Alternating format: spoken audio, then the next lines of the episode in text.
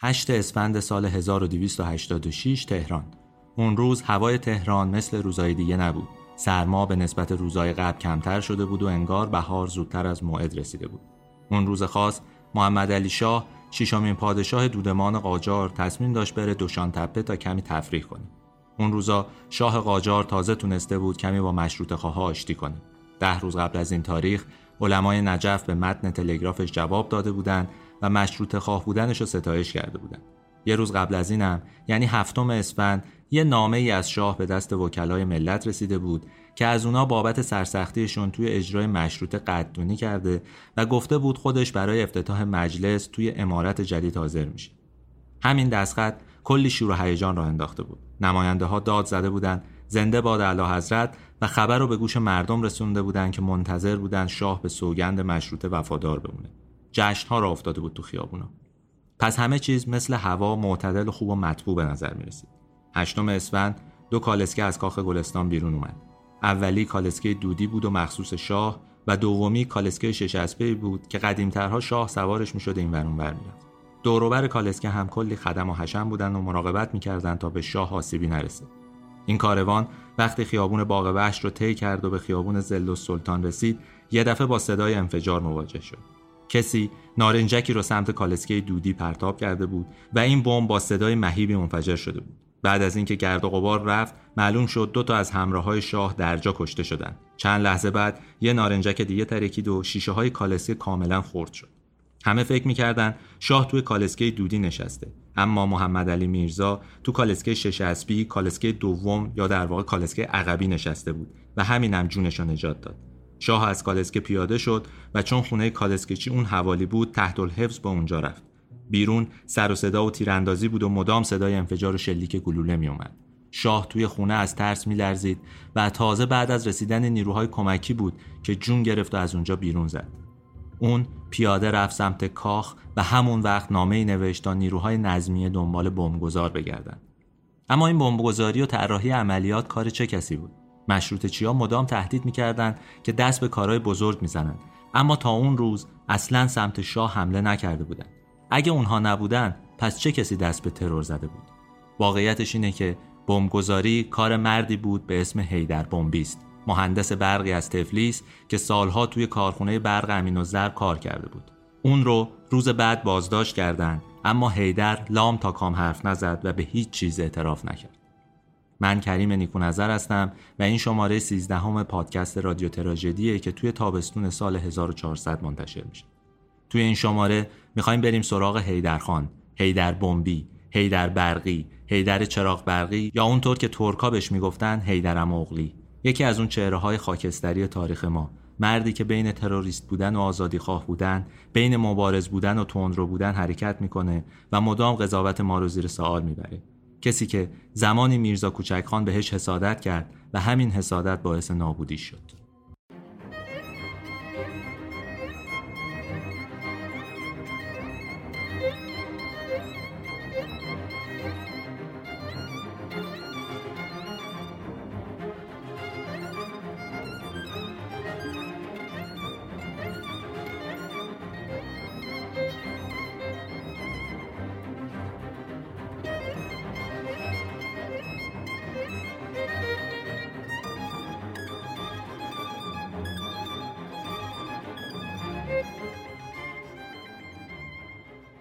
بذارید همین اول کار بگم که درباره هیدرخان اطلاعات خیلی دقیق و واضحی وجود نداره. زندگی مخفیانش از زمان جوانی تا لحظه مرگ باعث شده که نقاط مبهم بیشتر از نقاط روشن باشه. به هر حال او از اولین چریکای ایرانیه و مخفی کاری لازمه زندگیش بوده. برای همین ما خیلی چیز ازش نمی‌دونیم. ولی برای اینکه بدونیم اون چه جور آدمی بوده هیدرم اغلی رو خوب بشناسیم باید بریم به حدود 150 سال پیش به سال 1259 هیدرم اغلی توی این سال به دنیا اومد. همون سالی که میرزا کوچک خانم به دنیا اومده و این همون سالیه که گستاف فلوبر هم از دنیا رفته. 29 آذر سال 1259 تاریخ تولد هیدرم اغلیه. سر محل تولدش بحث و جدل و دعوا زیاده. ادعی میگن که متولد سلماسه ادعی میگن که از خاندان افشار از ایل افشار توی ارومیه به دنیا اومده. بعضیا میگن که نه اصلا ایرانی نیست توی قفقاز به دنیا اومده همراه خانوادهش مهاجرت کرده و اومده ایران. اما بعدها برادر هیدر که اسمش عباسه با اسم خانوادگی افشار توی آلمان ساکن شد فامیلی شد افشار. به همین دلیل میگن که اون از افشار بوده توی ارومیه به دنیا اومده و اونجا هم بزرگ شده. یه سری اسناد هم میگه که اون سلماس به دنیا آمده خانوادهش مال اونجا بوده. نکته مهم اینه که اون متولد ایرانه نه خارج. یعنی تمام اسناد به ما تاکید می‌کنه که اون متولد ایرانه. پدرش حاج علی اکبر طبیب بود مادرش زهرا خوندار و پدرش معروف بود به امو امو هم بیشتر به لفظی بود که برای صمیمیت به کار می بردن هیدر هم خیلی زود مشهور شد به امو اغلی یعنی پسر امو و این لقب رو هم بابت صمیمیت بهش می‌دادن. ترک های اون ناحیه بیشتر بابت اینکه باش صمیمی باشن و خیلی دوستش داشتن این لقب رو بهش داده بودن. این خانواده اون روزها مشهور بودن به تاریوردی. به همین دلیل بهشون می‌گفتن خانواده تاریوردیوف که 6 تا پسر توشون بود 5 تا دختر همشون هم یه زمانی تو ارومیه زندگی می‌کردن. سال 1270 وقتی که 11 سالش بود آقای هیدر خانواده تصمیم گرفت که به قفقاز مهاجرت کنه. اونا اول رفتن یه شهری به اسم الکساندرپول بعدم رفتن ایروان که اون موقع پایتخت ارامنه بود. اگرچه ارمنستانی وجود نداشت به اون معنایی که ما تصور می‌کنیم ولی به هر حال محل تجمع ارامنه بود. همینجا بود که هیدر مدرسه رفت و بعد برای ادامه تحصیلم رفتش تفلیس تا اونجا توی رشته برق درس بخونه. دانشگاه تفلیس تو این زمینه دانشگاه خوبی بود.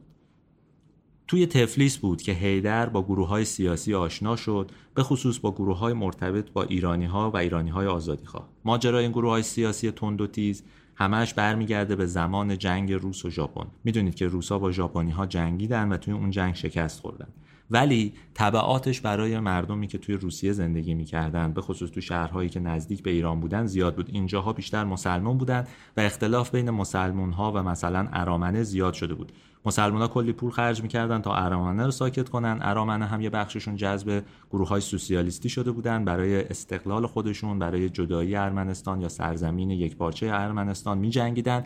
همین باعث اختلاف شده بود. نکته مهم شاید اینه که ما بدونیم اون ایدئولوژی غالب توی کل اون منطقه سوسیالیسم بود همه گروه ها چه مسلمون چه ارمنی چه حتی کسانی که ارتودکس بودن توی اون منطقه متمایل بودن به سوسیالیسم و به عضو این گروه ها می شدن. از ایرانی ها هم کلی آدم جذب این گروه ها شده بودن توی باکو بود که سوسیالیست های ایرانی مثلا دور هم جمع شدن بعدا توی گنجه و تفلیس هم یه مراکزی تشکیل دادن و شروع کردن با همدیگه کار کردن. سوسیال دموکراسی رو هم ترجمه کردن اجتماعیون آمیون. یه حزبی را انداختن که خودشون بهش می‌گفتن فرقه به اسم اجتماعیون آمیون و رهبرش هم شخصی بود به اسم نریمان نریمانوف از اهالی تفلیس که مثل همه فرقه های سوسیال دموکرات منطقه در ارتباط بود با حزب سوسیال دموکرات روسیه. قرار بود گروه اجتماعیون آمیون که توی قفقاز ساکن بودن با ایرانی های آزادیخواه در تماس باشن. هی همون سال یعنی 1900 میلادی که میشه 1279 شمسی با آقای نریمانوف آشنا شد و عضو فرقه اجتماعیون آمیون شد. اون توی اون دوران توی اداره برق و صنایع معدن باکو کار می‌کرد. خیلی مشتاق کار سیاسی بود و مورخا نوشتن که شروع آشنایی هیدر با عقاید سوسیالیستی هم از همین جاست بعدها همین عضویت توی گروه اجتماعیون آمیون و حزب سوسیال دموکرات شدنش رو یه عده پیراهن اسمون کردن و گفتن که اون مسلمون نبوده. خب این واقعیته که اون گرایش های سوسیالیستی داشته و بعدها حتی کمونیست خیلی دو آتیشه و سفت و سختی هم شد. ولی ظاهرا اون زمان این رو مطرح می‌کردن برای اینکه از گود خارجش کنن. تو درگیر مبارزات که شده بود سعی می‌کردن با این اتهام اون رو خارج کنن و بهش اهمیتی ندن. هرچی که بود هیدر یه آدم جسوری بود که تو جوونی کنجکاوی می‌کرد و با گروه های مختلف روسی که مبارز هم بودن در ارتباط بود. اون یاد گرفت اونجا که کار سیاسی کنه مارکسیسم رو کامل مطالعه کنه و در عین حال انواع و اقسام روش های زندگی مخفیانه رو هم یاد بگیره. اینها زمانیه که تازه 20 سالش شده.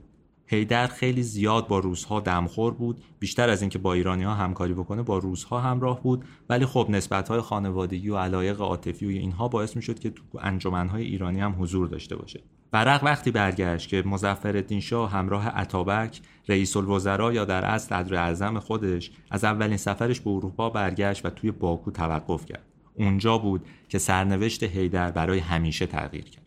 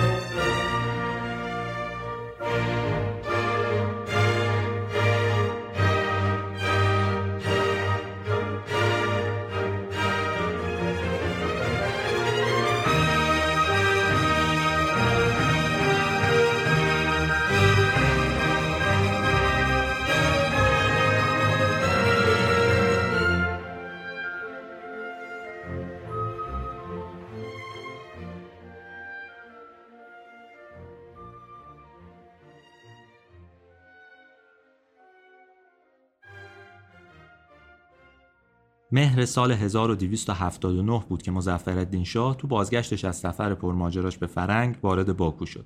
اون توی اروپا شوکه شده بود از اون همه پیشرفت و وجود تکنولوژی و اتفاقایی که اونجا افتاده بود. به همین دلیل به محض اینکه به باکو رسید سپورت که یه مهندس ایرانی مسلمون رو پیدا کنن تا کارخونه برق رو تو مشهد تأسیس کنه. خب مشهد همون موقع هم شهر مهمی بود هم به دلیل بارگاه امام رضا هم به دلیل آدمهایی که اونجا فعالیت می‌کردن و کار می‌کردن و زندگی می‌کردن. مثل همین الان که شهر مهمیه و آدمهای مهمی از اونجا اومدن. ایرانی های باکو هم کسی رو بهتر از هیدر پیدا نکردن. هم جوون بود هم تو کارش مهارت داشت هم عضوی از فرقه بود که می‌تونست تو مشهد نیرو بگیره. همین هم شد که اون با نامه ای از طرف شاه حازم ایران و ایالت خراسان شد. البته ماجرا به این سادگی ها نبود. حدود دو سال طول کشید تا هیدر را بیفته از باکو به سمت خراسان و وارد اون شهر بشه. تاریخ ورودش رو 1281 نوشتن ولی واقعیتش اینه اینا نکته اصلی ما نیست. نکته اینجاست که وقتی هیدر به دروازه های مشهد نزدیک شد یه تصویر فجی رو دید. مردی رو دید که دو شقه کرده بودن و دو طرف دروازه ورودی مشهد آویزونش کرده بودن. مردم هم داشتن کلی از حاکم جبار شهر تعریف می‌کردن می‌گفتن خدا خیرش بده. ما همچین حاکمی رو لازم داریم که دزدها رو به سزای اعمالشون برسونه هیدر پرسیده بود این مرده چیکار کرده که دو شقش کردن؟ بهش جواب داده بودن که نون دزدیده و نایب تولیت آستان اون رو به حاکم سپرده تا تنبیهش کنه. همونجا بود که هیدر یه جمله معروف گفته بود. گفته بود این سرزمین برق نمی‌خواد بمب می‌خواد. تا این لحظه ما نمی‌دونستیم که هیدر بمب هم بلده بسازه یا اصلا بلده از بمب استفاده بکنه. ولی ظاهرا وقتی این جمله رو گفت آشنا بوده با کار بمب. البته توی مشهد اصلا وارد این کارها نشد. وقتی که وارد مشهد شد رفت توی کارخونه ای که با خودش آورده بود با تجهیزاتی که آورده بود اونجا. وقتی وارد مشهد شد اون کارخونه برق رو راه انداخت اونجا و شروع کرد به کار کردن. البته با حاکم و والی شهر و نایب تولیت هم رابطه داشت دوست بود با اونها کار می‌کرد. بیشتر هم سعی می‌کرد که اونها رو متوجه اشتباهشون بکنه ولی ظاهرا اتفاقی نمیافتاد. اونها قانع نمی‌شدن که راه اشتباهی رو دارن میرن. هی درم سعی می‌کرد که همون فرقه اجتماعی و نامیون رو اونجا تبلیغ بکنه عضو بگیره ولی مردم هم جذبش نمی‌شدن. خب به هر حال هنوز نمی‌شد. از مردمی که توی فقر و بدبختی زندگی می‌کردن توقع داشت که فعالیت سیاسی بکنن اون هم توی فرقه و حزب و اینجور چیزا. نکته همینجاست که اون در مواجهه با یه حاکم جبار که ستم می‌کرد مردم رو آزار می‌داد و از ابزار دینم استفاده می‌کرد برای این کارش باید چیکار می‌کرد؟ آیا نصیحت کارساز بود؟ آیا میشه به اصلاحات دل بست و فکر کرد که راه درست رو انتخاب می‌کنن و مردم هم می‌تونن زندگی بهتری داشته باشن. شاید به همه اینا می‌شد فکر کرد اما هیدر به راه حلای دیگه رسید. اون 11 ماه توی مشهد مون هیچ بمبی رو درست نکرد اما کمک کرد به اینکه شورش های توی مشهد اتفاق بیفته. یکی از مشهورترین شورش ها که شورش مهمی هم بود شورشی بود که برای گرون شدن نون اتفاق افتاد. اینقدر این شورش بزرگ بود که مردم ریختن تو خیابون حاکم شهر رو گرفتن بیرونش کردن و یه حاکم جدید اومد هیدر سعی کرد اونها رو رهبری کنه و هدایت کنه. یکی از کسایی بود که کد داد برید سراغ معاون تولیت یا نایب تولیت یا اون زمان خیلی جانماز آب می‌کشید و جانشین حاکم بود و اون بارگاه رو در واقع اداره می‌کرد. مردم ریختن توی خونش از اونجا دو تا خم شراب پیدا کردن و اون آوردن مرکز شهر گذاشتن. خود نایب تولیت فرار کرد رفتش توی بارگاه خودش رو بست به زری تا جونش رو نجات بده. اما ظاهرا پسرش مقاومت کرده بود و پسرش کشته شده بود. بعد از این اتفاقات بود که شهر دچار تحول شد. یه حاکم جدید اومد. اگرچه حاکم بهتری نبود ولی اون اوایلش ساده گرفت به مردم. قیمت نون یه خورده بهتر شد و توی این اوضاع احوال بود که هیدر تصمیم گرفت از مشهد بیاد بیرون. دلیلش هم این بود که فکر می‌کرد دیگه توی مشهد نمیشه مون مشهد جایی نیست برای کار سیاسی. تنها جایی که میشه کار سیاسی کرد پایتخت تهران. هی در وقتی وارد تهران شد اول رفت اداره راهن شابدالعظیم استخدام شد. ولی خیلی زود استعفا کرد اومد رفتش تجارتخونه روسها و اونجا کارش رو ادامه داد. هم زبون روسی می‌دونست هم اونها نیاز داشتن به یه کسی که کار برق می‌دونه خیلی سریع تونست اونجا کار بکنه. ولی وقتی اونجا شروع کرد به کار کردن تازه متوجه شد که روزها دارن کارهای بزرگی در خارج از مرزهاشون می‌کنن. به خصوص تو اروپا فعالیتاشون بیشتر شده گروه های سوسیالیستی و کمونیستی دارن کار می‌کنن و می‌خوان توی روسیه انقلاب کنن. برای همین بود که هیدر تصمیم گرفت عازم اروپا بشه. ظاهرا تو مسیرش رفته بود قفقاز تا بعد از اونجا بره اروپا. اینها چه زمانیه؟ زمانی که انقلاب اول روسیه انقلابی که سال 1905 اتفاق افتاد رخ داده بود و شکست خورده بود. این انقلاب تاثیر زیادی توی روسیه گذاشت و بعد تاثیرش روی ایران هم بود. احتمالا ماجرا رو می‌دونید دیگه دستمزد کارگرا به شدت پایین بود. یک کشیشی شروع کرد به دفاع از کارگرا و این تبدیل شد به یه اعتصاب سراسری تو روسیه. هم حزبای سوسیال شروع کردن به دفاع از فعالیت کارگرا هم حزبای لیبرال توی اون دوران همراه شدن باشون. این اعتصاب سراسری کل روسیه رو در بر گرفت. تزار که اون موقع نیکولای دوم بود خیلی سریع متوجه شد باید یه دونه راه حلی براش پیدا بکنه. سریع پذیرفت که یه مجلس راه بندازه نماینده هایی رو بیاره توی اون مجلس ضمن اینکه رئیس الوزراء یا نخست وزیر رو هم عوض بکنه شرایط رو بپذیره و یه خورده همه رو در واقع آروم بکنه.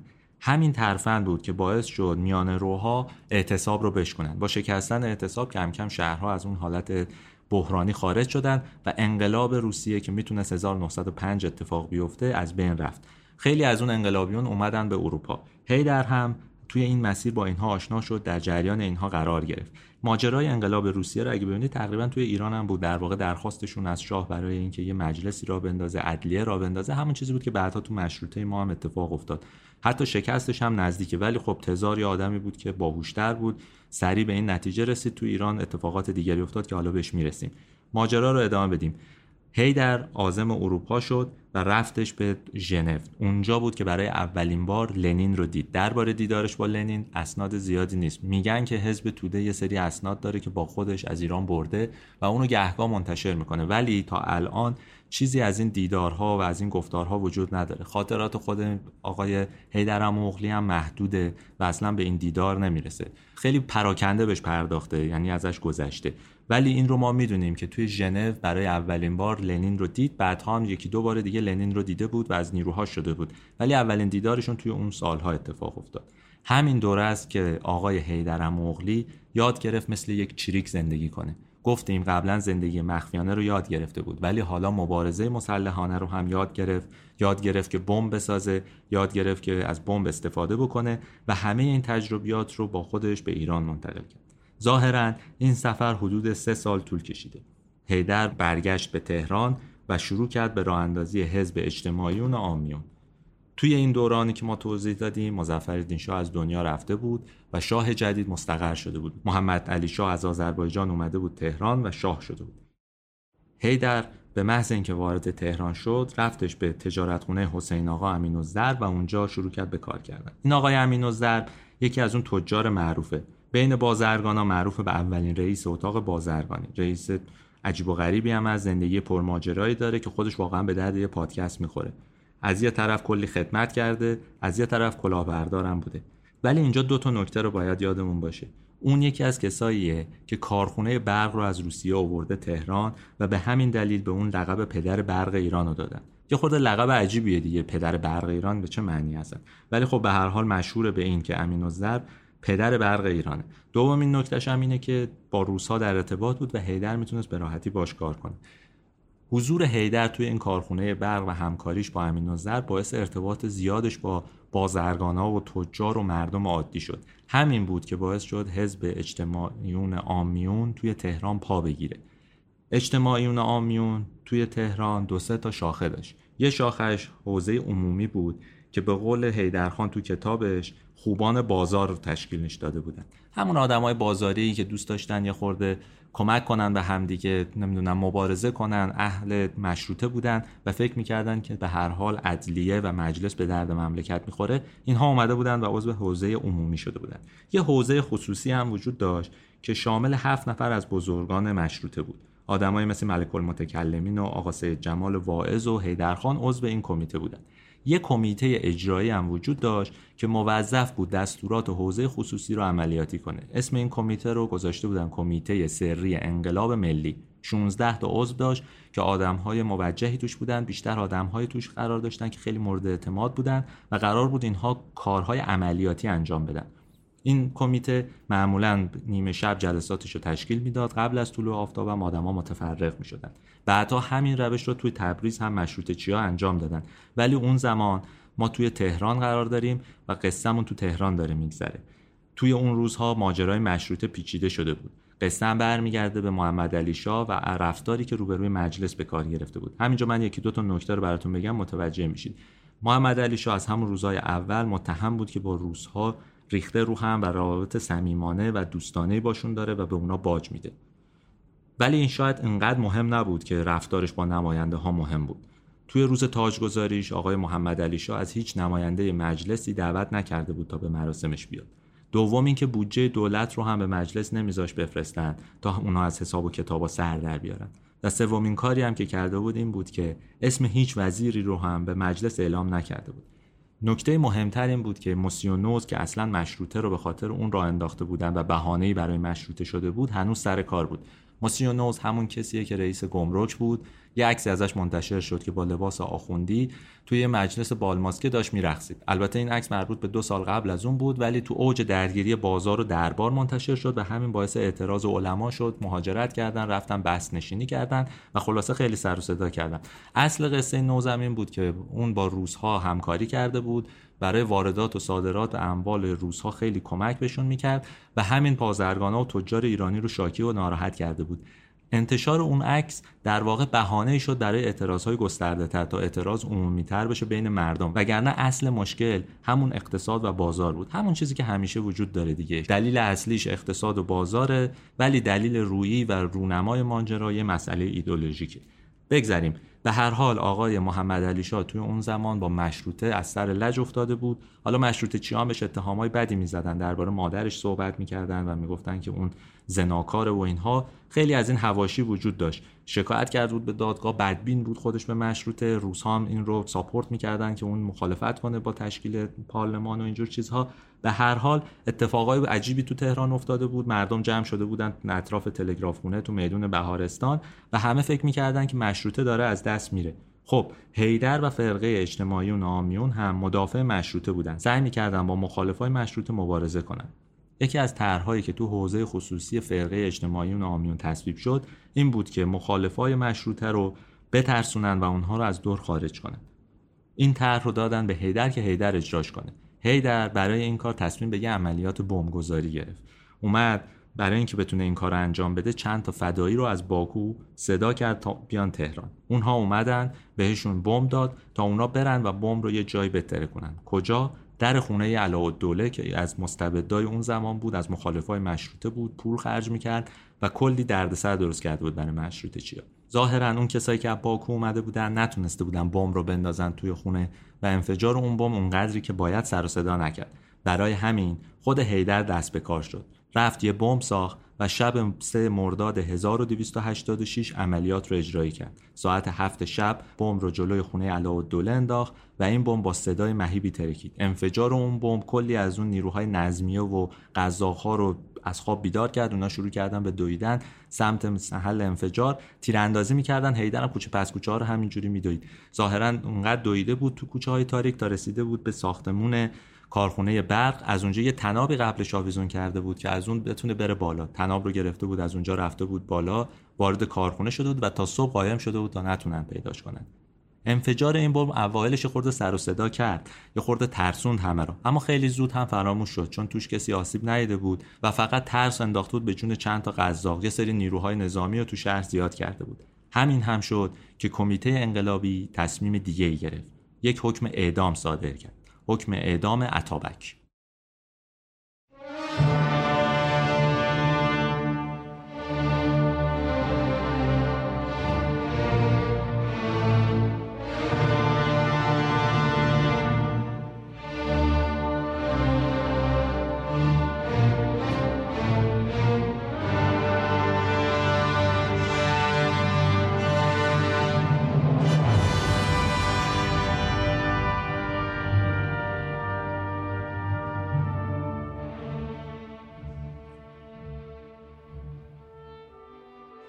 میرزا علی اصغر خان عطابک همون کسیه که همراه مظفرالدین شاه تو سفر اولش به فرنگ به باکو رسید و حیدر مغلی به اون و شاه معرفی شد. همون نخست وزیری که همراه مظفرالدین شاه تو اون سفر بود. ولی عطابک اصلا آدم خوشنامی نبود. بدنامیش هم به هزار جور ماجرای داخلی و خارجی برمیگشت. فقط اگر امتیازایی که اون به خارجی داده رو فهرست کنیم متوجه میشید که اون چه جور آدمی بوده. گوش کنید این تیکه رو. امتیاز لاتاری کشتیرانی تو رود کارون بانک شاهی و استخراج معادن رو کلا واگذار کرده بود به انگلیسی ها بعد در ازای اون امتیاز ساختن راه انزلی به قزوین استخراج معادن قرچه داغ آذربایجان احداث راه جلفا به تبریز تأسیس بانک استقراضی رو هم واگذار کرده بود به روسا. اون کسی بود که از کشورهای خارجی پول می‌گرفت تا به شاه بده و اون رو بفرسته به مسافرت.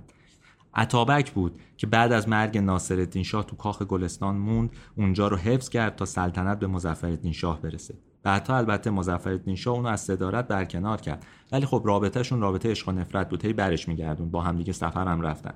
تو دوره‌ای که ما تعریف می‌کنیم زمان محمد علی شاه این آقای عطابک مدت طولانی بود که رفته بود اروپا. حدود چهار سال بود که تو کشورهای اروپایی زندگی می‌کرد و تو این لحظه لحظه‌ای که ما داریم داستان رو میگیم در انگلستان ساکن بود. شاه یه تلگراف زد بهش و ازش خواست که به ایران بیاد. دلیلش چی بود؟ محمد علی شاه فکر می‌کرد عطابک تنها کسیه که از پس خزانه خالی و مشکلات مجلس یا مسئله مشروطه تو ایران برمیاد و می‌تونه با کمک روس ها و انگلیس ها واقعا ماجرای مشروطه چی رو برای همیشه حل کنه. خب اتابک توی انگلیس بود که اون نامه به دستش رسید و بلافاصله بعد از دریافت تلگراف آمادگیش رو برای قبول هر نوع مسئولیتی اعلام کرد. میگن که اوایلش راضی نبود حتی مشورت هم کرده بود گفته بود که برنگردم ایران ولی در نهایت پذیرفت که بیاد. ظاهرا تو مسیر برگشت هم رهبرای کشورهای اروپایی تو خاک کشورشون جوری ازش دفاع می‌کردن و جوری ازش پذیرایی می‌کردن که انگار یک شاه وارد اونجا شده. حتی وقتی وارد روسیه شد تشریفاتی براش به عمل آوردن که معمولا برای استقبال از شاهها ترتیب می‌دادند دولت روسیه یه فروند کشتی زره پوش با کلی گارد تشریفاتی و اون رو عازم ایران کرد. سی فروردین 1286 بود که آقای عطابک با تشریفات کامل اومد انزلی. ولی همونجا جلوش رو گرفتن و اجازه خروج از کشتی رو بهش ندادن. مشروط چیا نگهش داشتن تلگراف زدن به مجلس و گفتن که آقا تکلیف ما رو روشن کنید. ظاهرا نماینده های مجلس گفته بودن که ما نمی‌تونیم جلوی ورود یه ایرانی که جرمی هم مرتکب نشده بگیریم بذارید برگرده. و اون اومد به تهران. وقتی اومد به تهران بلافاصله با محمد علی شاه دیدار کرد و فرمان نخست وزیری یا صدارتش رو دریافت کرد. این شروع کارش بود. همه اینها رو که تعریف کردیم مربوط به قبل از اون بمبگذاری ها که خورده عقب رفتیم تا فقط بدونیم عطابک چجوری وارد ایران شده. ولی حالا می‌رسیم به اصل موضوع. عطابک چند تا نقشه رو عملیاتی کرد که هوش زیادش رو نشون میده. یکی از اونها طرحی بود به اسم مشروعه. می‌دونید تا اون زمان ما چیزی داشتیم به اسم مشروطه. سلطنت رو مشروط می‌کرد به حضور پارلمان و داشتن عدلیه و اینجور چیزا. ولی از اون زمان عطابک یه طرحی رو را انداخت به اسم مشروعه. یعنی شهر رو هم آورد وسط. چیکار کرد برای این؟ رفت سراغ بزرگان و یه سری از علما بهشون پول داد تا روی این موضوع تاکید بکنن. یعنی مشروطه رو مشروعه کنن. اینجاست که آدمی مثل شیخ فضل الله نوری هم وارد ماجرای مشروطه میشه. درباره اینکه آیا پول گرفته یا نگرفته ما قضاوتی نمی کنیم در اسنادی که وجود داره ظاهرا از عطابک پول گرفته. ولی در اینکه عطابک این طرح رو راه انداخت و کمک کرد و تشویق کرد هیچ شکی وجود نداره. اصلا عطابک بود که رفت محمد علی شاه گفت یک نامه‌ای به مجلس بنویسه و ماجرا رو تمام کنه. متن دستخط محمد علی شاه این بود با همه محظورات موسیونوز و پریم آنها را معزول کردیم. لفظ مشروطه را هم مشروعه می کنیم ما دولت اسلام هستیم و سلطنت مشروعه باشد. این دستخطی بود که محمد علی شاه فرستادش به مجلس تا بگه که از این به بعد مشروطه رو مشروعه میپذیره. ولی مجلس این دستخط رو نپذیرفت چون خلاف قواعد مشروطه بود. اینها هیچ کمکی به ماجرا نمی‌کرد. چون محمد علی شاه کاری کرده بود که شکاف عمیقی توی مجلس و بین مردم به وجود بیاد. حالا مخالفت با نظر شاه مخالفت با اسلام هم به حساب می اومد حسابشو بکنید دیگه. تا اون زمان همه سر مشروطه تفاهم داشتن. ولی حالا شاه میگفتش که خب بیاین این مشروطه رو با دینم هماهنگ کنیم. اگه کسی مخالفت می‌کرد می‌گفتن خب شما ضد دین هستید. از اون اختلافایی که هنوز هم دربارهش صحبت می‌کنه. یه کارهای دیگه هم عطابک کرد. همزمان با اینا اومد به اشرار پول داد تا تو شهر آشوب بپا کنن و کلی مشروطه چی رو بابت اینکه تفنگ به دست گرفتن و مخالفت می‌کنن با شاه و نظمیه بازداشت کرد. فرق اجتماعی و نامیون سه بار اومد به عطابک هشدار داد که دست از این کارا برداره. میگن تو هر سه بارش هم بهش گفت که بهتره که استعفا بده و از ایران بره. ولی هیچ کدومش رو نپذیرفت. حتی ظاهرا یه بار یک پیکی رو فرستادن براش آقای صادق تاهباز که عطابک رو میشناخت بره باش حرف بزنه. ظاهرا عطابک دستش انداخته بود و اون رو ربونش کرد. همین بود که حوزه خصوصی فرقه اجتماعی و نامیون تهران تصویب کرد عطابک اعدام بشه. این حکم رو هم دادن به هیدر تا اون بره عملیاتش کنه. برای این کار هیدر دوازده نفر رو انتخاب کرد. سه تا جوخه چهار نفری. بعد اومد از بینشون قرعه کشی کرد. اسم یه نفر در اومد. عباس آقا صراف آذربایجانی. اون کسی بود که باید سمت عطابک تیراندازی می‌کرد. برای اینکه به تیراندازی انجام بدن اومدن مسیر حرکت عطابک از خونهش تا محل کارش رو شناسایی کردن. می‌رفتن اونجا سرکشی می‌کردن عطابک تو قیتریه اون موقع زندگی می‌کرد راهش رو پیدا کردن که ببینن اون کجا میره و میاد ولی متوجه شدن که امکان ترورش وجود نداره. مترصد فرصت بودن تا ببینن چه اتفاقی میفته و کجا میشه راهش رو زد و اونجا بهش شلیک کرد. تا اینکه فهمیدن عطابک قراره بره مجلس. عطابک 8 شهریور 1286 وارد مجلس شد تا بره اونجا و صحبت کنه. ظاهرا توی این جلسه به 70 تا از نماینده ها پول داده بود تا آرای اونها رو بخره و جذب خودش بکنه. تا ساعت دو نیم شب هم نشست با اونها قلیون کشید و غذا خورد و حرف زد. ساعت دو نیم شب داشت مجلس می اومد بیرون. اولش یه اومد سمتش که باهاش حرف بزنه و ازش پول بگیره. همین که داشت اون رو از سرش وا کرد تابک یه دفعه صدای شلیک شنید. 6 تا گلوله اون لحظه شلیک شد. سه تاش خورد به عطابک یکی خورد به گردنش و درجا اون رو کشت. همون لحظه هم بیرون از مجلس تیراندازی ها شروع شد. معلوم شد که در دوازده نفر حمله کردند های مجلس و محافظای عطابک هم تیراندازی می‌کردن. عباس آقا که اون تیرا رو شلیک کرده بود توی این درگیری یه تیر خورد به پاش و زخمی شد. ظاهرا موقعی که داشت فرار می‌کرد دید نگهبانا دارن سمتش میان و می‌خوان بگیرنش. تفنگ رو کرد توی دهنش و یه تیر شلیک کرد. با خودکشی عباس آقا ماجرا تموم شد. نیروهایی که بیرون بودن که شامل اون دوازده نفر و هیدر می شدن فرار کردند و جنازه عطابک و جنازه عباس آقا باقی موند. جنازه عطابک رو بردن خونه تا اون رو غسل بدن و بفرستنش قم تا دفن میشه ولی جنازه عباس آقا دو روز موند. دو روز کسی اون رو خاک نکرد و بعد هم بی سر و صدا یه جایی خاکش کردن که کسی ازش مطلع نشه. توی جیبش فقط یه نامه پیدا کردن. روش نوشته بود عباس آقا صراف آذربایجانی عضو انجمن نمره 41 فدایی ملت. بعد از اینکه خبر مرگ عباس آقا منتشر شد بازار تهران بازار تبریز و بازار خیلی از شهرهای دیگه تعطیل شد. مردم شروع کردن به عزاداری به خصوص تو تبریز خیلی سر و صدا کردن و مثل یک قهرمان با عباس آقا مواجه شدن. مرگ عطابک ولی برای محمد علی شاه یک اتفاق عجیب و غریب بود ترسناک بود یه جوری. خب شاه تا الان فکر می‌کرد که می‌تونه از پس اینا بر بیاد ولی حالا می‌دید که نه موضوع فقط در حد اعتراض و تهدید و اینها نیست. حالا دیگه دارن اصل آدمهایی رو که دارن تو این ماجرا کار می‌کنن هم زیر سوال می‌برن و اونها رو هم می‌کشن. خب درگیری ها هم زیاد شد اون زمان. از جمله اومدن یه سری از مشروع خواهان کسایی مثل شیخ فضل الله نوری و یه سری علما و یه سری از طرفدارای سلطنت و اینجور چیزا اومدن توی پارک تجمع کردن. اونا می‌گفتن که اونایی که دلشون می‌خواد شاه مشروطه باشه و از مجلس حرف شنوی داشته باشه مثل کشورهای مثل آلمان و بریتانیا و نمی‌دونم فرانسه و اینا برن همون کشورها زندگی کنن. چرا میان تو ایران که ما شاه رو بهش میگیم که زل الله هستن؟ چه نیازی داریم که شما بیاید اینجا زندگی بکنید؟ این تفکر باعث شد که یه سری از افراد در حامی سلطنت بریزن و حامیان مشروطه رو بگیرن و بکشن. مثلا چند تا زرتشتی رو سلاخی کردن اینجا. اینها شهر رو به آشوب کشیدن و باعث شدن که یه سری از مشروط خواهان جمع بشن برن داخل مجلس سپه سالار و آماده بشن برای جنگ. می‌گفتن که ده هزار نفر با سه هزار تا اسلحه آمادن تا به کمک مجلس برن. تو همین دوران بود که مردم تبریز و نماینده هاشون اعلام کردن آقا شاه قسمش رو شکسته دیگه به مشروطه وفادار نیست. بنابراین دیگه صلاحیت سلطنت رو نداره. توی مجلس هم اوضاع کاملا به هم ریخته بود. متحجرا با سه تا اصل متمم قانون اساسی مشکل داشتن. با چیا؟ با برابری شهروندای ایرانی آزادی بیان و تأسیس یک قوه مقننه که قوانین متفاوت از شریعت رو تصویب کنه. همون مشکلی که تقریبا الان هم بین روشنفکرها و مردم وجود داره با افراد ایدولوژیک و اینجور چیزا. چیزی که اونها مد نظرشون بود این گروه از نماینده ها این بود که یه مجلسی را بیفته مثل مجلس فرانسه و مشورت بده به پادشاه. دیگه دخالت نکنه. نماینده های روس و انگلیس هم موافق با همین تر بودن. ولی این همه ماجرا نبود به هر حال. مشروط چیا چیزی بیشتر از این می‌خواستن. عدلیه کامل می‌خواستن. می‌خواستن که بتونن درباره بودجه صحبت بکنن کشور رو از این وضع نجات بدن و خلاص بکنن واقعا.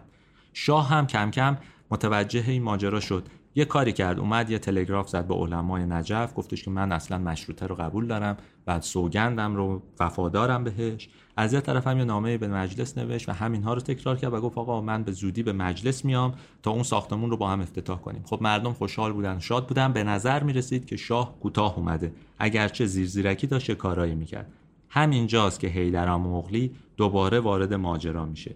این بار قرار بود که شاه رو از گردونه حذف کنه.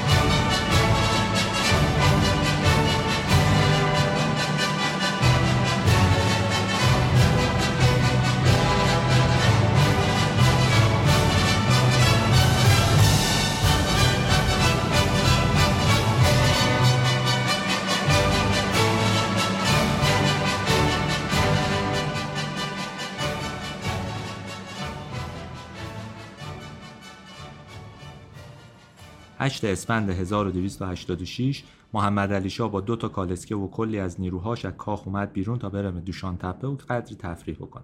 چون خطر بمبگذاری رو حس کرده بودن قبل از سفر سعی می‌کردن به هیچ کس هیچی درباره مسیر شاه نگن. اما ظاهرا یکی از اعضای گروه به اسم حکیم الممالک از ماجرا مطلع شد خط سیر شاه رو به هیدر گفت. هیدر هم یه ناحیه مستطیلی رو در نظر گرفت. چهار نفر رو گذاشت تو رأسای این مستطیلا دو نفر هم گذاشت آماده باش. قرار بود وقتی کالسکه به مرکز این مستطیل رسید دو نفر بمباشون رو پرتاب کنن سمت کالسکه اگه شاه می‌تونست در بره چهار نفر اطراف بودن و اجازه فرار نمی‌دادن اونها هم بمباشون رو پرت می‌کردن. بنابراین راه کاملا بسته می‌شد. همه چیز طبق برنامه انجام شد. این افراد مستقر شدن. کالسکه ها اومد از خیابون باغ گذشتن اومدن توی زل و سلطان. اما بمبگذارا اون دو نفری که قرار بود اول از همه نارنجکاشون یا بمباشون رو پرتاب بکنن عجله کردن و همون کالسکه اول یا کالسکه دودی رو هدف گرفتن. بقیه هم به خاطر تیراندازی سربازا شروع کردن به فرار کردن بمباشون رو پرت می‌کردن ولی هیچ آسیبی به کالسکه دوم یا اون کالسکه شش اسبی نرسید. محمد علی شام که ترسیده بود تونست از کالسکه پیاده بشه و پناهنده بشه به یکی از خونه ها بمبگذارا که شکست خورده بودن خودشون رو به خونه های امن رسوندن هیدر سعی کرد جمعشون بکنه و بهشون پناه بده. شاه بعد از اینکه همه چی آروم شد به کاخ برگشت نظمیه رو مسئول رسیدگی کرد. از مجلس هم گلایه کرد که واکنشی نسبت به این ترور نشون نداده. مجلس ناچار شد شادیش رو از زنده موندن شاه ابراز کنه ترور رو محکوم کنه و هزار تا اتفاق دیگه بیفته.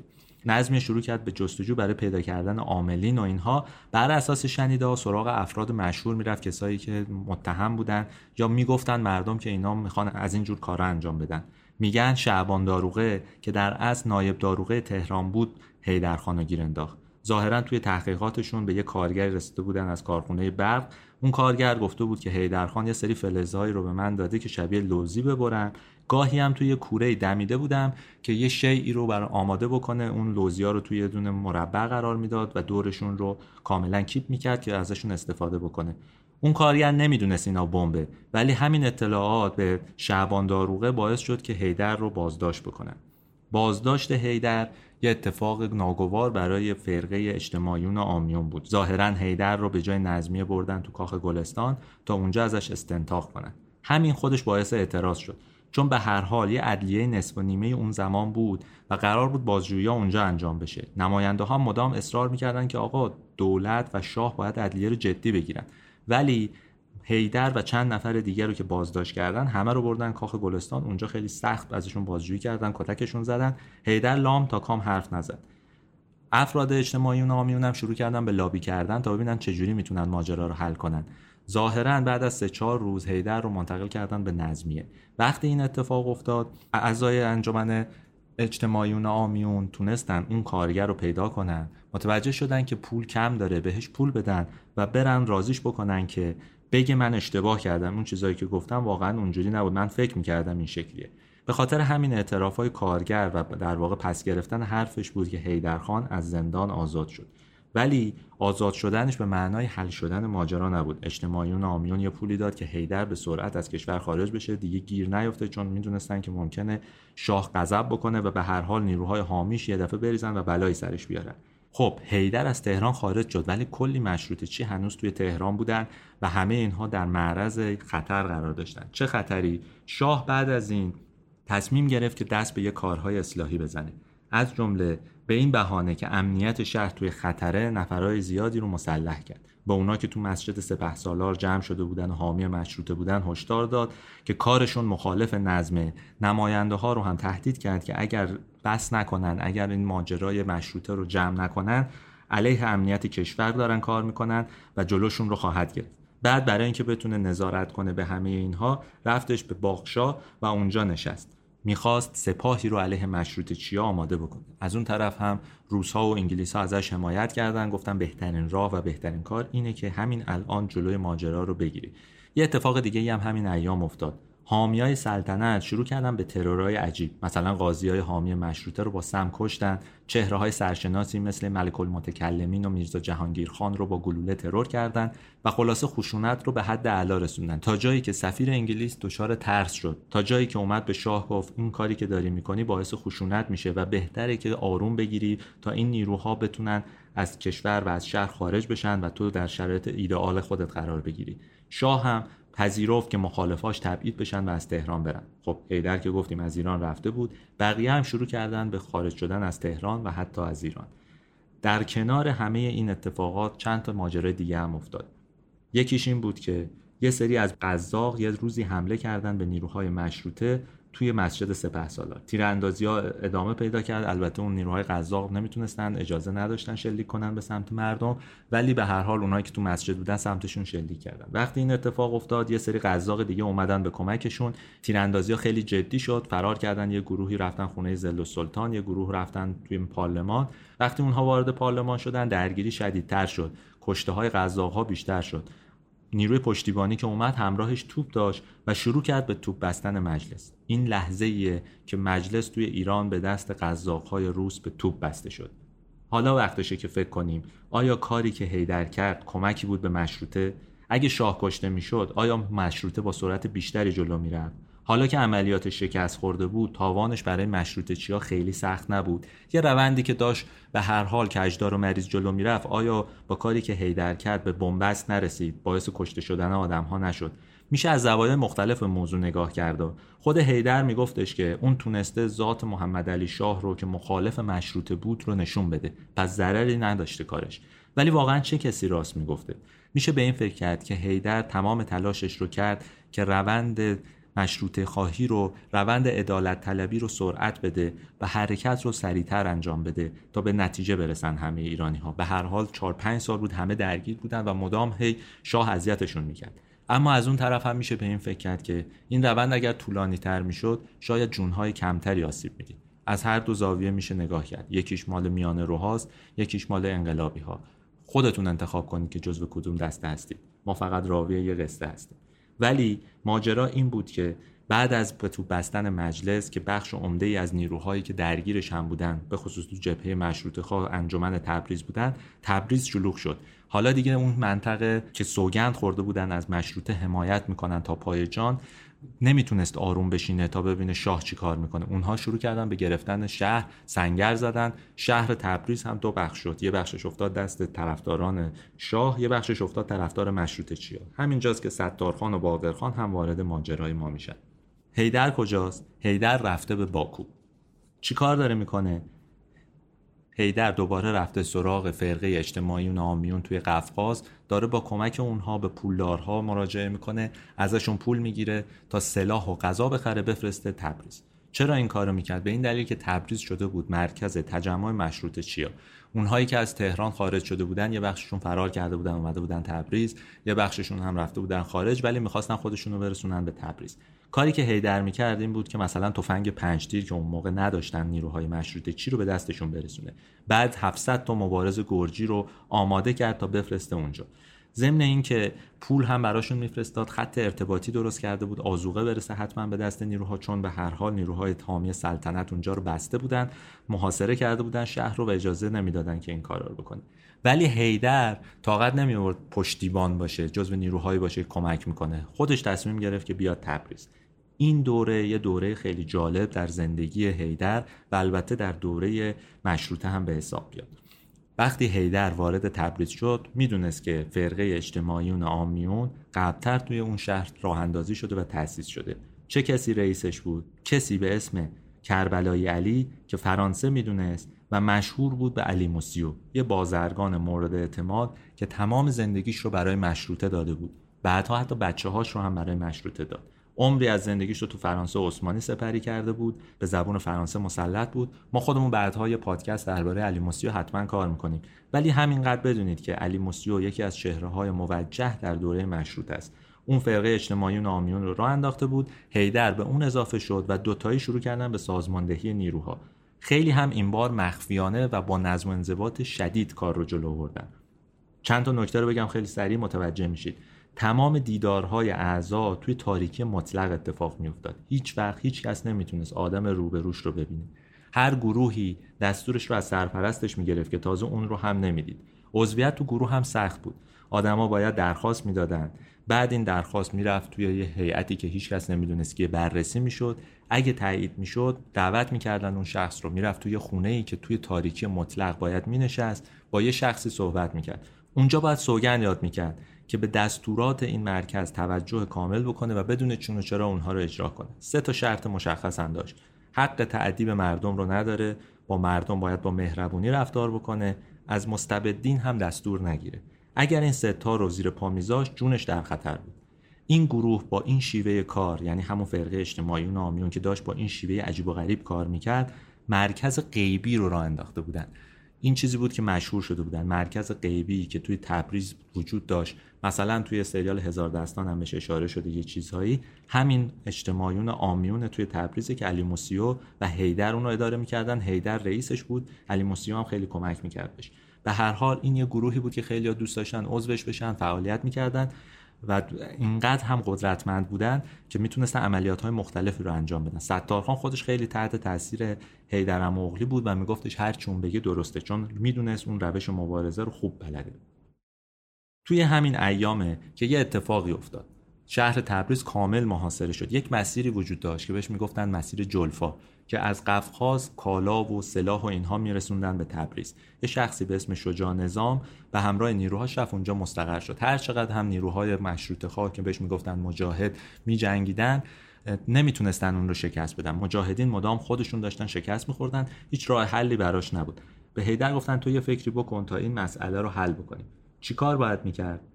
هیدر مدتها فکر کرد تا به یک طرح جدیدی برسه. تو همین ایام بود که متوجه شد مهر شجاع نظام دست یکی تو تبریز. رفتن مهر رو آوردن و هیدر به یه نتیجه رسید. سریع بمبی رو آماده کرد توی جعبه قرار داد که با زامن کار می‌کرد. به محض اینکه اون جعبه رو باز می‌کردن این بمب منفجر می‌شد.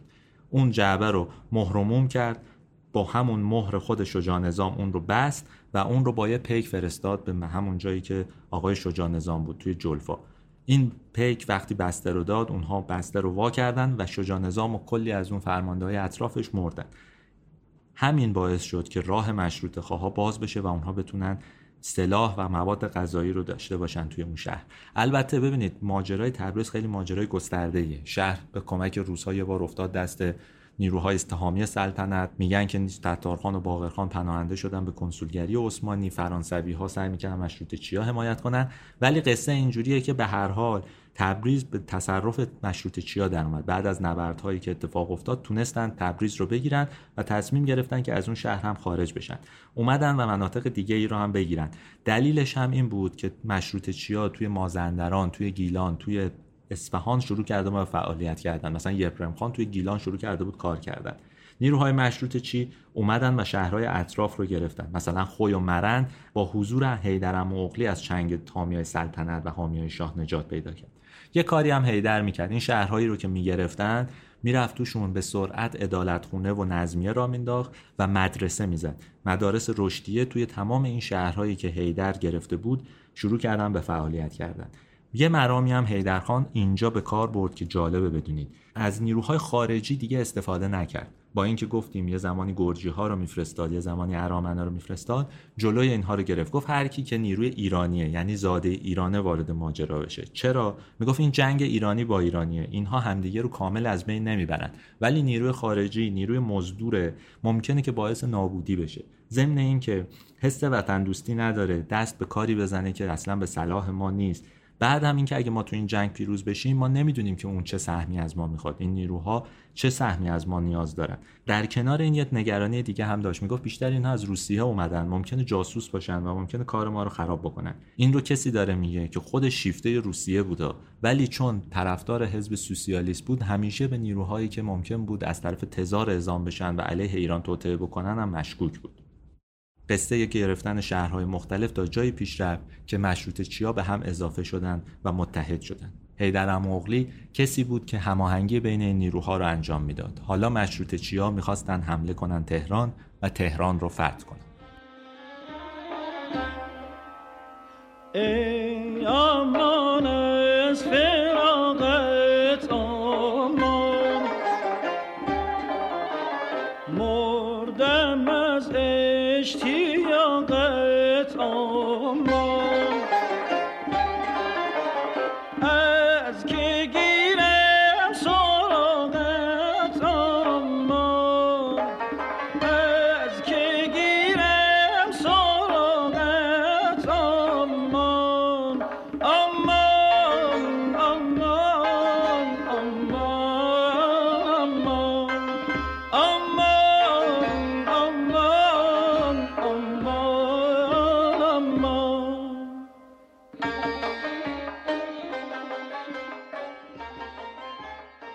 فتح تهران توی دوره مشروط کلی ماجرا داره که واردش بشیم باید دو سه شماره پادکست دربارش حرف بزنیم.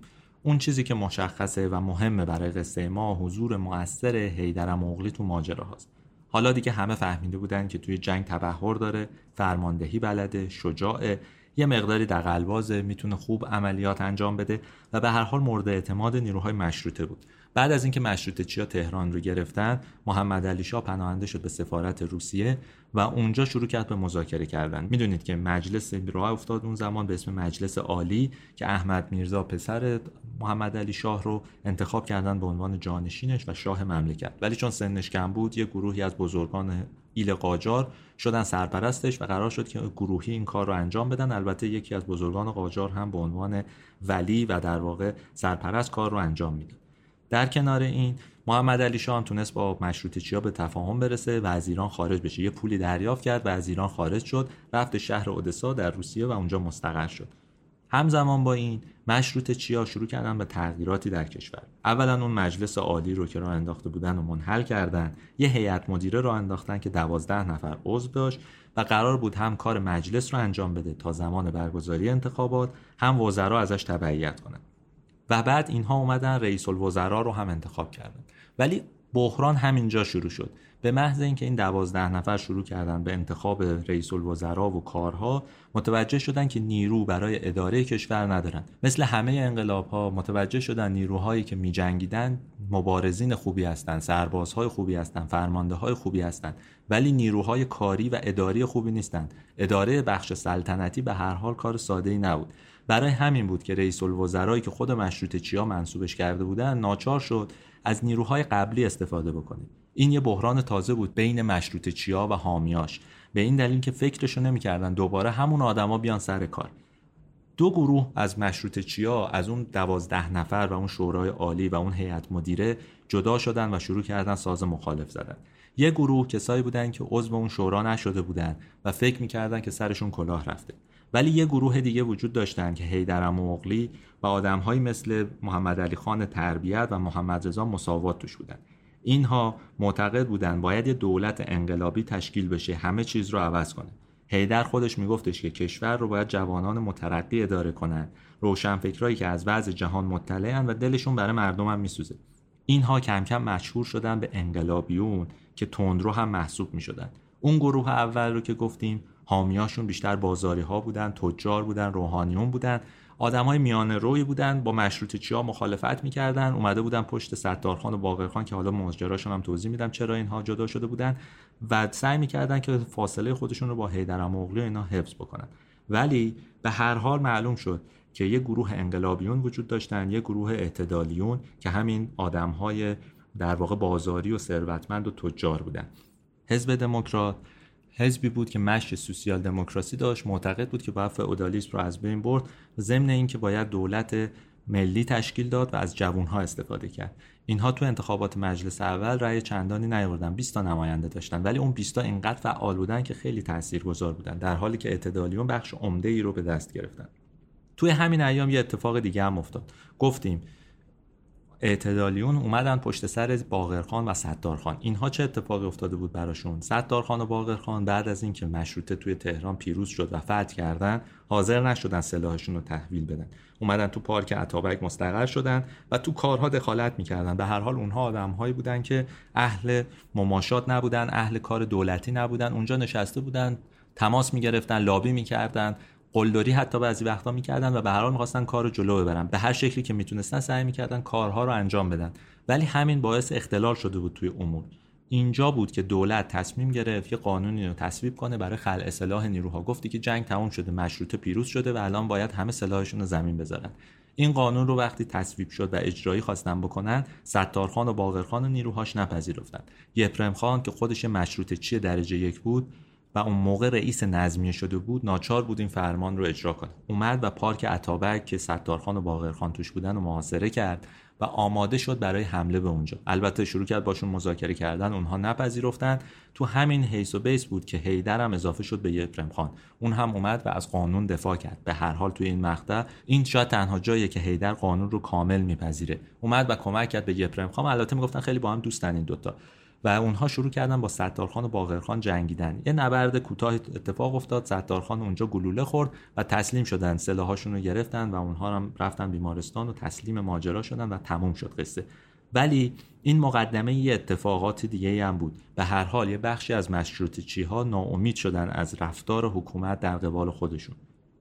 کنار این حزب دموکرات روندش رو تغییر نداد. گفتیم اونها معتقد بودن که باید جوانهای انقلابی کشور رو اداره کنن روشنفکرها باید این کشور رو اداره کنن. نباید نیروهای قبلی استفاده کرد. نیروهای دوره محمد علی شاه می‌گفتن مستبدین قدیمی واجب القتلن یکی از اون کسایی که تصمیم گرفتن از بین ببرنش آقایی بود به اسم سید عبدالله بهبهانی. می‌گفتن که این آقای سید عبدالله بهبهانی تو دوره ای که عطابک رئیس الوزراء بوده ازش پول گرفته. ضد مشروطه بوده اما بعد کم کم به مشروطه علاقه من شده عضو مشروطه خواه شده و الان هم پول می‌گیره مسائل رو تو عدلیه حل می‌کنه پرونده ها رو راستوریس می‌کنه دخالت می‌کنه. همین باعث شد که چهار نفر از نیروهایی که از قفقاز اومده بودن تصمیم بگیرن که اون رو ترور بکنن. ترور سید عبدالله بهبهانی یه بحران تازه برای حزب دموکرات بود. دوباره ریختن و هیدر مغلی رو بازداشت کردن. هیدر البته اعترافی نکرد. چند روز بازداشت بود بازجویی شد استنتاق شد نپذیرفت جرمش رو. اما با لابی حزب دموکرات و کمک هایی که بهشون رسید تونستن هیدر رو آزاد کنن. هیدر که آزاد شد بهش گفتن که از کشور باید بری بیرون. ظاهرا حکمی اومده بود برای تمامی والی های شهرهای مختلف که هیدر بیشتر از دو ساعت نباید توی هر شهری بمونه تا از ایران بره بیرون. اون موقع هیدر گفتش که من می‌خوام برم بمبئی. اومد سمت شیراز از شیراز بره بوشهر و بعدم بره بمبئی. ولی ظاهرا این مسیر رو طی نکرد. مسیری که اون طی کرد به سمت قفقاز بود همون جایی که همیشه می‌رفت. این یه دوره تازه از زندگی حیدر مغلیه با وجود اینکه مشروطه توی ایران پیروز شده بود مشروطه خواهایی بودن که از مشروطه جدا شده بودن. یه عده مثل ستارخان اینا به سختی تنبیه شده بودن. یه عده مثل حیدر تندروی کرده بودن و از ایران اخراج شده بودن.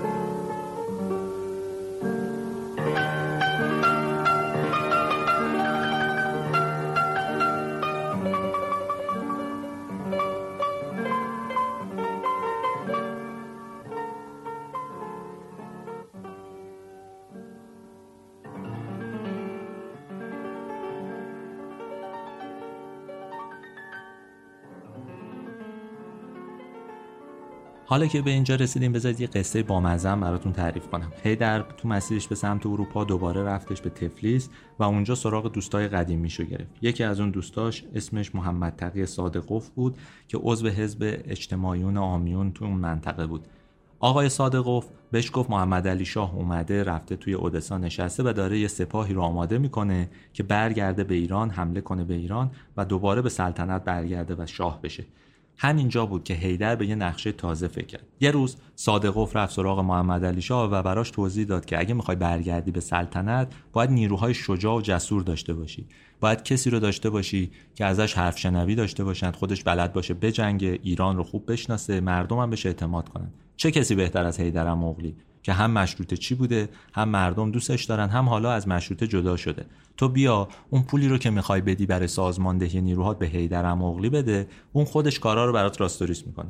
ظاهرا محمد علی شاه مدتی فکر می‌کنه و بعد این نظر رو میپذیره. یه پول کلانی رو برای ساماندهی ارتش به هیدرخان میده تا اون شروع کنه به جمعآوری سپاه.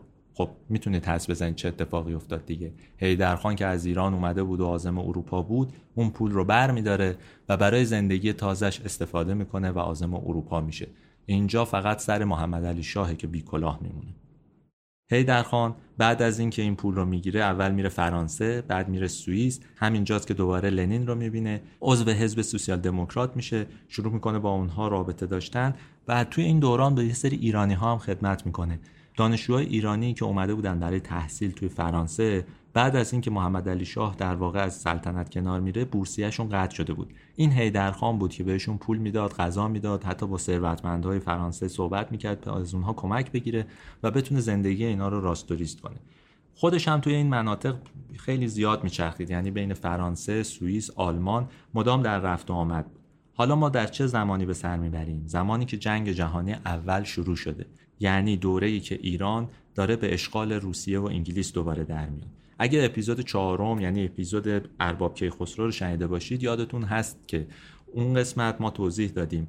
وقتی دارن ایران رو می‌گیرن دولت تصمیم می‌گیره پایتخت رو عوض کنه از تهران بیان به سمت اصفهان چون روزها خیلی اذیت می‌کردن. ولی وقتی دولت مردا از تهران خارج میشن و می‌رسن به اصفهان متوجه میشن که اونجا هم نمی‌تونن بمونن و حرکت می‌کنن و میان سمت کرمانشاه. اونجا یک دولت در تبعید تشکیل میدن. دو ماه طول می‌کشه که گفتیم مدرس عضوش بود خود ارباب کیخسرو بود میرزاده عشقی بود. خلاصه خیلی های دیگه اونجا فعال بودن.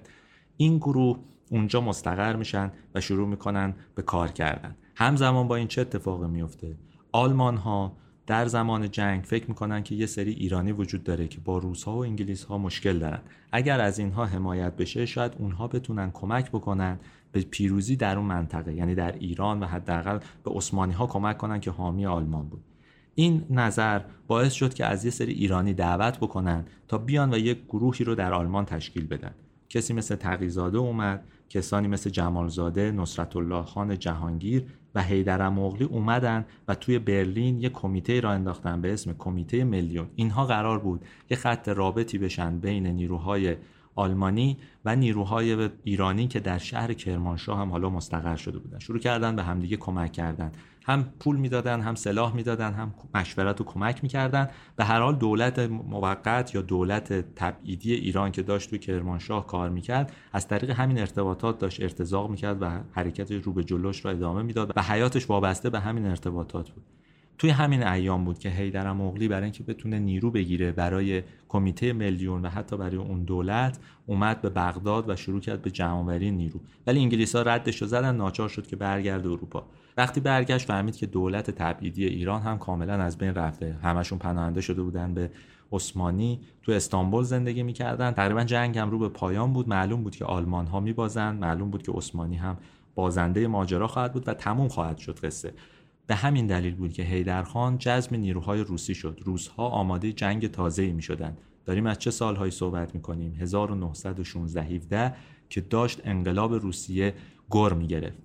آقای هیدر مغلی اومد به دانمارک و از دانمارک همراه نیروهایی که می برای پیروزی انقلاب سرخ آزم روسیه شد. این یه مرحله تازه است تو زندگی حیدرخان. مرحله ایه که باز هم چیز زیادی ازش نمی‌دونیم. اطلاعات زیادی ازش نیست. شاید اگر اسنادی در دست حزب توده اونها افشا بشه ما بفهمیم. ولی تو کتاب های تاریخ خیلی کلیگویی شده دربارش. خیلی واز نشده که ما بدونیم چه اتفاقی اونجا افتاده. این رو می‌دونیم که حیدرخان به دلیل روابطش با لنین و دوستیش با اون خیلی زود جزو فرمانده ها شد و اومد در ارتش سرخ و شروع کرد به کار کردن. توی جنگ های مختلفی حضور داشت. وقتی مسکو رو گرفتن حضور داشت و بعدها اومد و در باکو دوباره مستقر شد. توی باکو هم جز به فرمانده ها و سران بود. البته بعدها که ما سراغ هیدرم مغلی میریم اون دیگه جزو کسانی نیستش که با روزها داره بیشتر کار می‌کنه. داره همچنان نیروهای ایرانی رو سازماندهی می‌کنه. ولی یه دوره ای چیزی نزدیک یک سال دو سال درگیر با نیروهای بلشویک و در اشغال روسیه اون کمک می‌کنه به اونها و همراه اونهاست. چون هم خودش اعتقادش این بود هم مشیش این بود و هم تنها چیزی بود که باعث پیروزی شده بود توی اون منطقه. اگه دقت کنید هیدر به جز دوره مشروطه که پیروز شد و بعد دولت رو یه جوری از دست داد هیچ جای دیگه که همچین دولت تندرویی که انقلابی باشه و کوتاه نیاد و عقاید هیدر رو به شکل کامل اجرا بکنه رو باش مواجه نبوده. روسیه کمونیستی همون چیزی بود که هیدر تو ذهنش داشت و فکر می‌کرد باید بر کشورهای دیگه هم تجویزش کنه و اجراش بکنه. این یه دوره مهم باز در زندگی هیدر. همینو داشته باشید تا بریم سراغ یه بخش دیگه. بخش تلخی که بازم از چند دستگی توی ایرانی ها اتفاق میفته و نتیجهش و میر آدم های مختلف و محبوبه. این بخش بخش پایانی پادکست ماست.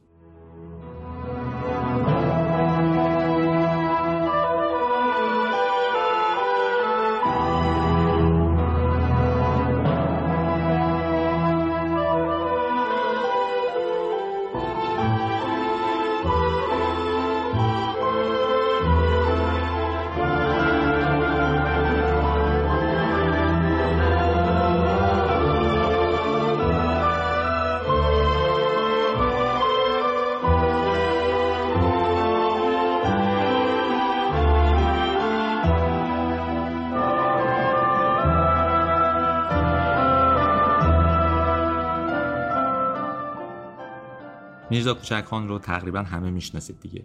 یونس پسر میرزا بزرگ اهل رشت ساکن استاد سرا بود و قرار بود مجتهد یا امام جماعت شهر بشه. اون موقع به تو بستن مجلس ظاهرا توی قفقاز بود و می‌گفتن زمان فتح تهران بین مشروط چیا بوده و همونجا هم پاش تیر خورده. قصه جنگل و جمهوری گیلان یه قصه عجیب و طول و درازه. یعنی واقعا وقتی واردش بشیم اینقدر جزئیات داره و اونقدر ماجرا داره که واقعا سرسام آوره دو سه تا پادکست برای این باید تدارک ببینیم. اون چیزی که تو قصه ما مهمه کلیات ماجراست. تا برسیم به اصلش. قصه اینه که میرزا کوچکخان و گروهش اون موقع شروع کردن با روسها جنگیدن. داریم درباره روس تزاری البته صحبت می‌کنیم. جنگلی ها همون اوایل کار اعلام کردن. طرفدار یگانگی عموم مسلمانانن و توی روششون هم فقط مشی سوسیالیستی رو قبول دارن. بعد از اینکه روزها از ایران شروع کردن به خارج شدن توی همون سالهای 1917 18 و در واقع تزار عقب نشینی رو پذیرفت انگلیسی ها شروع کردن به پیشروی. می‌دونید جنگلی ها تو جنگل مستقر شده بودن جنگ های چریکی می‌کردن حمله می‌کردن بعضی شهرها و روستاها رو می‌گرفتن کلافه کرده بودن روسا رو. ولی انگلیس ها هم که اومدن با اونها شروع کردن جنگیدن. خیلی زود با اونها سرشاخ شدن. روس ها بعد یه مدتی دوباره برگشتن. کشتیهاشون وارد انزلی شد و وقتی نگاه کردن دیدن پرچم سرخ بالاشونه. جنگلی ها از این اتفاق خیلی خوشحال شدن. به هر حال هم مراماشون هم مسلک هاشون وارد کشور شده بودن. می‌شد باشون تفاهم کرد. یک نکته جالبم بهتون بگم. فرمانده روس ها اسمش راسکولونیکوف بود. همون قهرمان جنایت و مکافات. نماینده روس ها همون اول کار اومد و با میرزا کوچکان یه دیداری کردن یه تفاهم هم کردن. تفاهمشون هم جالبه. توی این تفاهم روسها اصرار کردن جنگلی ها اعلام بکنن که اصول کمونیسم رو اجرا نمی‌کنن اما حکومت جمهوری انقلابی تشکیل میدن. دلیل اینکه اصول کمونیسم رو اجرا نمی‌کنن این بود که میترسیدن مردم شورش کنن. به هر حال کمونیسم رو یه جوری روبروی دین قرار داده بودن و همین باعث اختلاف می‌شد. ممکن بود که مردم تحریک بشن و ممکن مقاومت کنن در برابر تشکیل همچین جمهوری. این توافق برای کشور خارجی هم خوب بود چون که اونها می‌تونستن از این طریق اداره بکنن گیلان رو. جنگلی ها می‌تونستن همون منطقه رو اداره کنن همون چیزی بود که فکرشو می‌کردن. ولی بین جنگلی ها که حالا به پیروزی رسیده بودن گیلان رو در اختیار داشتن حکومت مرکزی رو هم آروم کرده بودن روسا ترسونده بودنشون اختلاف افتاد. اختلافات هم به چیزهای ساده برمیگشت واقعا. یکیش این بود یه سری جواهر از روسیه وارد شده بود که قرار بود پشتوانه مالیشون بشه. گم شده بود. اینها گردن هم مینداختن بعد هم به ناکارآمدی نیروها برمیگشت. نیروهایی که زیر مجموعه میرزا کوچک خان بودن نمی‌تونستن خوب اداره بکنن شهر رو. مثلا رشت یه باری آتش سوزی فجی اتفاق افتاده بود توش. اینها اتهام به هم می‌زدن. خلاصه بحران شده بود. بین فرمانده ها مثل دوره مشروطه اختلاف و درگیریش بود. هر کی می‌خواست یه بخشی از شهر رو بگیره یه بخشی از کار رو بر عهده بگیره. بینشون درگیری شده بود و اینها با هم تفاهم نمی‌کردن. همین شد که میرزا از رشت اومد. رفتش به فومن. به محض اینکه میرزا کوچک خان از رشت اومد به فومن اون نیروهایی که درگیر بودن و تندرو بودن مشهورم بودن به انقلابیون گرفتن حکومت رشت رو. و بعد آروم آروم بخشای دیگه رو اشغال کردن. میرزا دوباره ناچار شد بره به جنگل و اونجا پناه بگیره. این انقلابیون تقریبا کل اون منطقه رو گرفتن روزها هم باشون کنار اومدن و اینجوری بود که انگار میرزا کوچک خان به حاشیه رونده شده بود. هیدر اصلا تو این ماجراها دخالتی نداشت. این رو گفتم که یادتون بمونه. ولی سال 1299 یه اجلاسیه توی باکو برگزار شد به اسم کنگره شرق. قرار بود اونجا مسائل و مشکلات ملل شرق مطالعه بشه و همه گروه ها همه کشورهایی که درگیر بودن حزب سوسیالیستی داشتن برن اونجا و درباره مسائلشون حرف بزنن. از منطقه گیلان یا در واقع از جمهوری انقلابی گیلان هم چند نفر رفتن. دو نفر اصلیشون اینها بودن احسان الله خان و خالو قربان. اینها از اونجا رفتن به باکو و اون لحظه بود که هیدر خان رو دیدن. هیدر اونجا نماینده بود از بین ایرانی های مقیم قفقاز و توی این اجلاسی شرکت داشت. هیدر سعی کرد که با اونها صحبت کنه خیلی مفصل. ماجراش رو تو کتابا نوشتن که چند روز باشون مذاکره کرد تا اونها میرزا رو بپذیرن. به هر حال میرزا رهبر اونها بود و حیف بود که از این گردونه خارج بشه و بشه یه مبارزی با این نیروها. در واقع هیدر سعی می‌کرد بین اونها مصالحه ایجاد بکنه چون دیده بود تو مشروطه چه اتفاقی افتاده. اصرار اون باعث شد که خالو قربان و احسان الله خان بپذیرن و به محض بازگشت یه پیک بفرستن تا یه جلسه ای بذارن با میرزا کوچک خان دوباره این فرمانده ها دور هم جمع شدن و به یه تفاهمی رسیدن. میرزا کوچک خان دوباره برگشت به قدرت. بعد از این اتفاق چون هیدر رو خیلی قبول داشتن از هیدر دعوت کردند که بیاد و عضو شورای مرکزی انقلاب بشه. هیدر تا اون زمان توی قفقاز زندگی کرده بود. دیگه کلافه هم شده بود. دوست داشت برگرده به ایران. چند سالشه؟ چهل و یک سالشه. توی این ایامه که پا میشه به همراه یک کشتی راه میافته به سمت ایران میاد. توی کشتی چیه؟ پر از اسلحه هست اجازه برداشت 50 هزار پوند پول نفت که از روزها می‌شد وصولش کرد و یه سری وسایل دیگه که مورد نیاز جنگلی ها و انقلابیونه. اوایل هم همه چیز خوبه. کمیته انقلابی یه سری از آدم های قدیمی هن. خوب دارن منطقه رو اداره می‌کنن ولی کم کم بینشون دوباره اختلاف میفته یه سری از نیروهای قدیمی رو بیرون می‌کنن و همه اینها باعث بحران میشه. مثلا احسان الله خان که خودش توی این معامله ها و تفاهم نامه ها حضور داشت اخراج میشه از اون هیئت مدیره کمیته انقلابی. اون کسیه که نیروهاشو جمع می‌کنه برای اینکه خودی نشون بده سمت تهران حمله می‌کنه. حملش به سمت تهران خب شکست می‌خوره و همین باعث میشه که قزاق‌ها حمله کنن به مرزهای گیلان و شروع کنن به اشغال شهرها. همینجور جلو بیان. حالا جمهوری گیلان دچار ضعف شده. از اون طرف دولت مرکزی تونسته با روسیه تفاهم کنه. از این طرف جنگلی ها دچار بحران شدن. فکر می‌کنن که احسان الله خان یه خیانتی بهشون کرده. ضمن اینکه به همدیگه هم شک دارن. میگن احسان الله خان احتمالا به یه سری آدم ها در مجموعه خود ما هم گفته بوده که داره این کارو می‌کنه و اونها جلوشو نگرفتن. بنابراین دو دستگی بینشون میفته. میرزا کوچک خان دوباره جدا میشه از بقیه. همه رو متهم می‌کنه به اینکه بهش خیانت کردن و بهش پشت کردن. از جمله به حیدر مغلی یک نکته درباره این موضوع گفته میشه. میگن که هیدر به هر حال به دلیل سابقش توی نبردها و جنگها به دلیل رابطش با روسها همیشه مورد حسادت بود. هم از طرف میرزا کوچک خان هم از طرف بقیه فرمانده ها همین هم باعث یه اتفاقی شد. بخشی از جنگلی ها به حیدر مغلی بدبین بشن و اینها اطراف میرزا کوچک خان رو گرفتن. چه اتفاقی افتاد؟ توی همین جلساتی که بین جنگلی ها برگزار می‌شد برای اینکه بتونن با قزاق‌ها بجنگن یه جلسه هم بین انقلابیون و میرزا کوچک خان گذاشته شد. قرار شد خالو قربان و حیدر مغلی برن دیدن میرزا کوچک خان توی خونه ای. قرارها از قبل گذاشته شده بود. خالو قربان و حیدر مغلی زودتر از موعد رسیدن. ولی میرزا کوچکان هرگز به اونجا نیومد. یه دفعه سمت اون خونه تیراندازی شد اینها مجبور شدن سلاح بکشن. خالو قربان و حیدر مغلیشون مجبور شدن از خودشون دفاع کنن اسلحه کشیدن تیراندازی کردن. خالو قربان فرار کرد سمت جنگل و خودش رو مخفی کرد. هیدر خان اما سعی کرد که پیاده در بره و خودش رو نجات بده. ظاهرا هیدر رو وسط راه یه سری از جنگلی ها گرفتن بست بسته بردن و نگهش داشتن. از اینجا به بعد موضوع رو خیلی کسی نمی‌دونه چه اتفاقی افتاد. این تیکه واقعیه. در کتاب ها و در اسناد وجود داره که هیدر مغلی رو دست بسته جنگلی ها سمت کسما می بردن و همونجا بود که سر به نیست شد. ولی چه کسی دستور داد؟ میرزا کوچک خان همیشه تکذیب کرد. البته خود چند وقت بعد سرش رو بریدن و دیگه چیز زیادی از حیدر مغلی نتونست بگه. ولی همون ایامی که این خبر پیچید که حیدر مغلی در واقع کشته شده یا شهید شده میرزا کوچک خان از خودش اعلام براحت کرد و من نگفتم. با این همه خیلی از جنگلی ها معتقد بودند.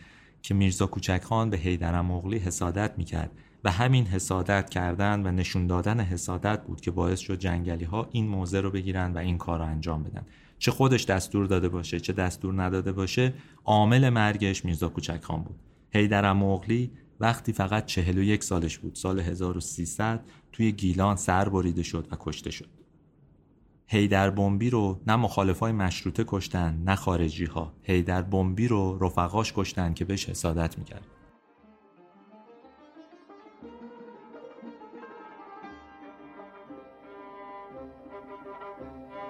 از خون جوان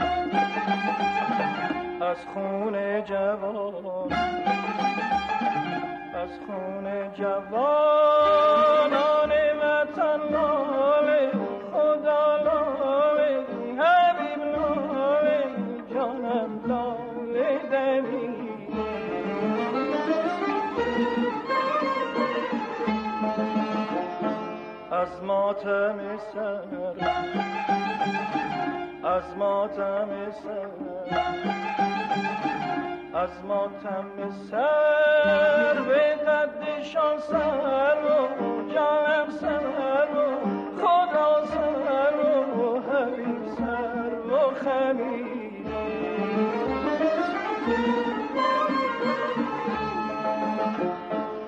در سایه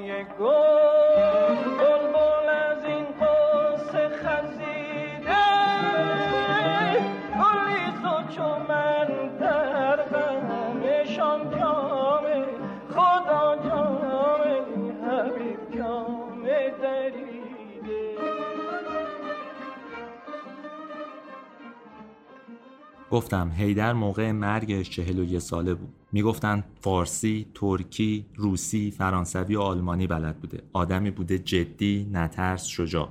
اونا که دیده بودنش می‌گفتن خیلی خوشرو بوده بزلگو بوده قدش متوسط بود لاغرندام بود همیشه کلاه پوستی سرش میذاشت اهل شوخی بوده. آدمی بوده باهوش با ذهن باز که بلد بوده بجنگه و طراحی جنگ بکنه. درباره هیدر مغلی میشه هزار جور قضاوت کرد. میشه فکر کرد که اون تروریست بوده تندرو بوده. میشه فکر کرد که آزادی خواه بوده. میشه به این فکر کرد که اون با هاش باعث شده مشروط منحرف بشه. میشه به این فکر کرد که حتی جنگلی ها رو آسی کرده بوده از هاش میشه به این فکر کرد که اون روش جنگ آنارشیستی رو اوورده توی ایران و ازش استفاده کرده. هر چی که باشه نباید به یه نکته شک کرد. و اون این نکته است که مردم عادی همیشه براش مهم بوده. وقتی میگه مردم عادی همه مردم عادی یعنی همون آدمای کوچه بازار همونایی که هیچ سوادی نداشتن هیچ کاری نمی‌کردن. اون میگفتش که اگر آدمهای مترقی به حکومت برسن همین مردم عادی هم رشد می‌کنن. برای حیدرخان کشورش مهم بود و سرعت کند تحولات بود که اذیتش می‌کرد. واقعیتش اینه که باید به این موضوع فکر کنیم. اگه دست رو دست بذاریم تا جهان خودش رو اصلاح کنه چند نسل واقعا نابود میشه. آدمایی مثل هیدر فکر می‌کردن نباید دست روی دست گذاشت تا همین جوری یه سیر تحول تاریخی اتفاق بیفته. باید تغییر رو خود مردم به وجود بیارن. اگر آدم مثل هیدر نبودن شاید مشروطه حتی پیروز نمی‌شد. ممکن بود مشروطه دچار مرور زمان بشه و از بین بره. هیدر فقط یه سرباز بود و کارش رو هم خوب انجام داد. اون سعی کرد حرکت اصلاحی و انقلابی رو سریعتر کنه. بابت همین هم میشه دوستش داشت. اگرچه بابت همین هم میشه ازش متنفر بود. به هر حال هیدر مغلی هیدر بمبی بود. کسی بود که با بمب کارش رو راه مینداخت.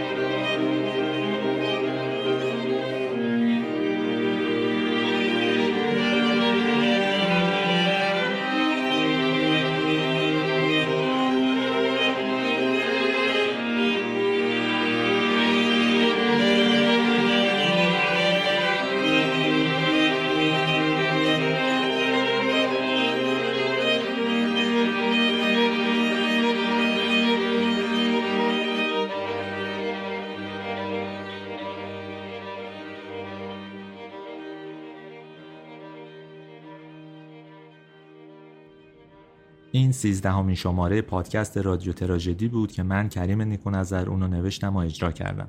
اگر خواستید با ما در تماس باشید سری بزنید به سایت ما رادیو یا Castbox و اونجا برامون پیام بذارید. حتما اونا رو می‌خونیم